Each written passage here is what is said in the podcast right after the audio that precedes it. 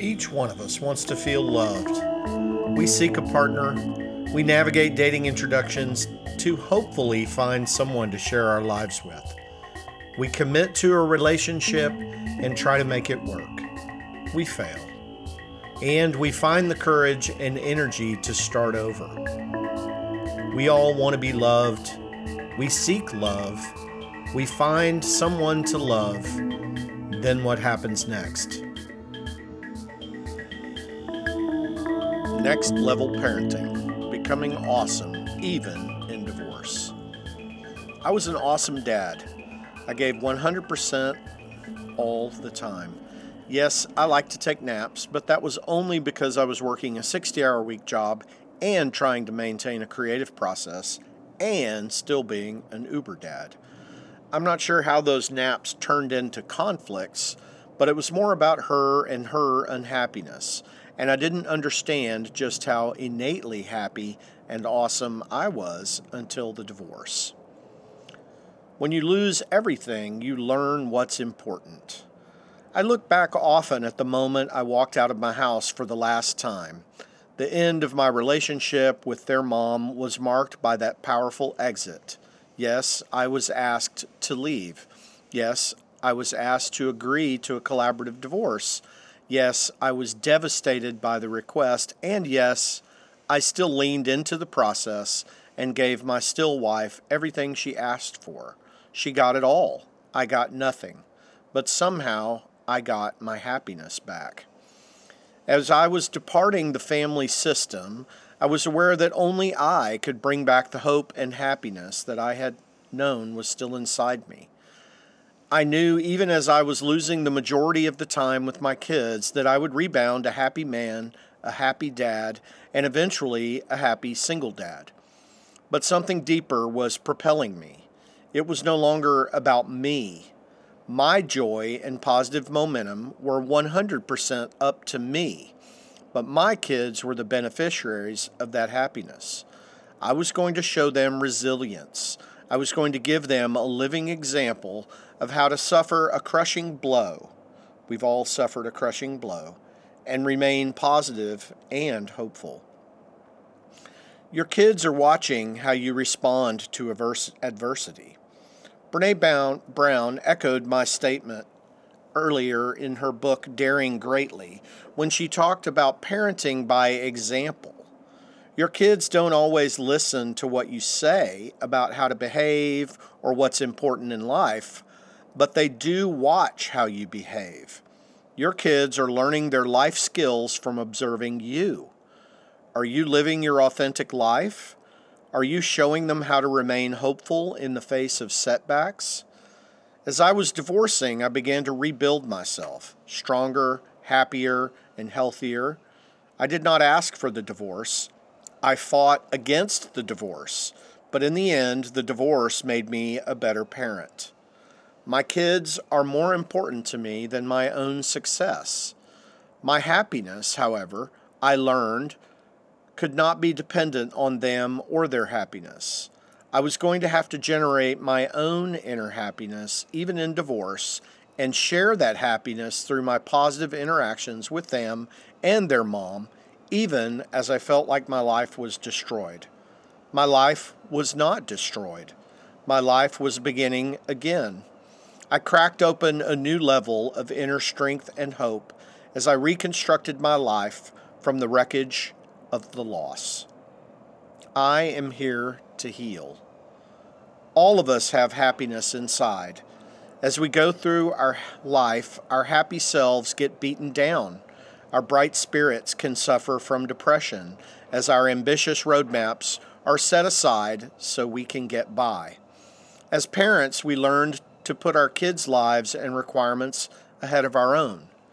In divorce, we are released from that agreement during the same time we are off the off parent. It was in the alone times that I learned my happiness was still shining deep inside me. I am here to heal from my trauma, rebuild my fully empowered, authentic self, and show my kids how to generate their own hope and happiness, even when things don't turn out the way we want them to. No one wanted the marriage to fail. My wife did her best until she became overwhelmed by her own struggles with inner happiness. It was not about me, it was not about the kids, it was not about the stress of life. Happiness is an inside job, and when my then wife lost her way, she imagined that I was the problem and that she would be happier if I were not around. And as a healthy marriage requires both partners to be fully committed, I eventually got with the divorce program and agreed to all of her terms and conditions. I asked her at one point, before I had left the home, Do you think I'm going to walk out this door and you are suddenly going to be a happy person? I don't believe my ex wife's unhappiness was my fault, and I don't believe her anger, even as it smolders nine years later, is my fault either.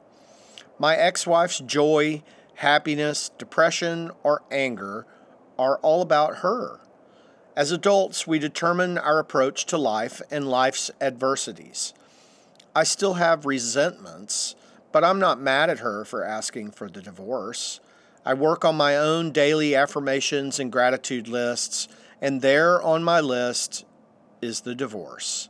I am grateful that I was released back into the wild back into aloneness, back into being a single dad. It was as a single dad that I rediscovered my higher purpose and recaptured my abundant joy. I can't make you happy. It's frustrating when we learn that we cannot make another person happy.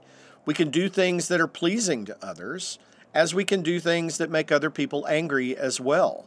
But in the end, our happiness is our individual responsibility. In one of my post divorce relationships, I was with someone who could not reconcile that absolute fact.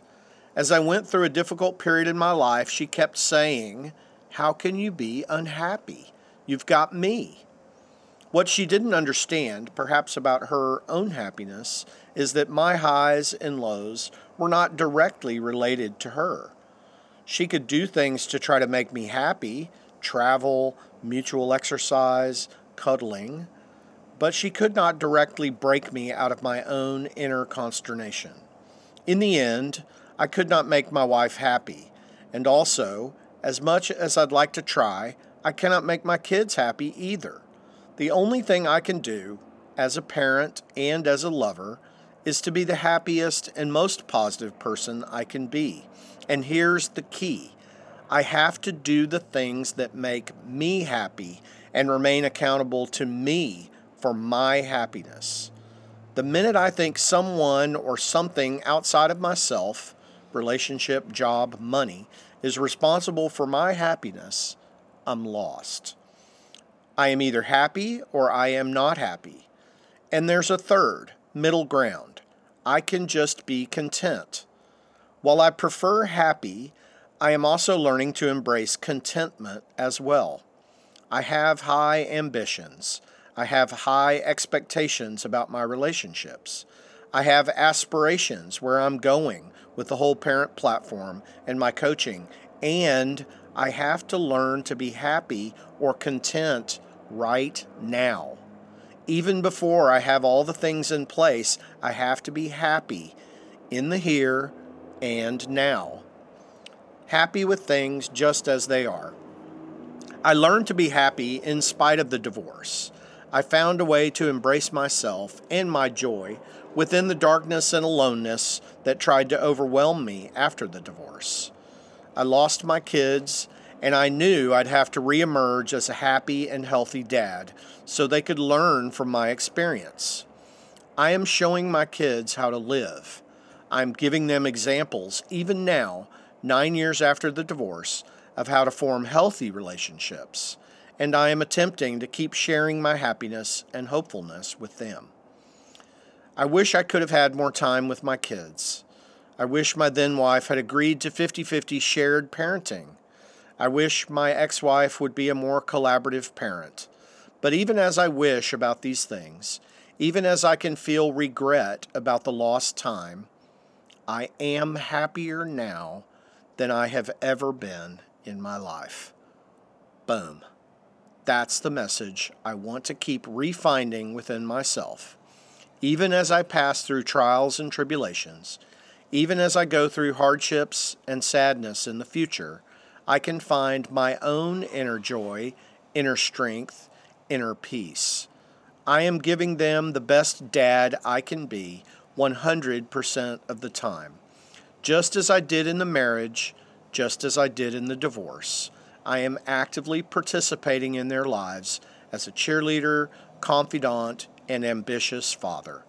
They know I love them, and I continue to show them how they are still a priority in my life every day. My kids deserve to see me happy. I am showing them what authentic happiness looks like. That's next level parenting before, during, and after the marriage. This is John McElhenney for The Whole Parent. I'll see you out there.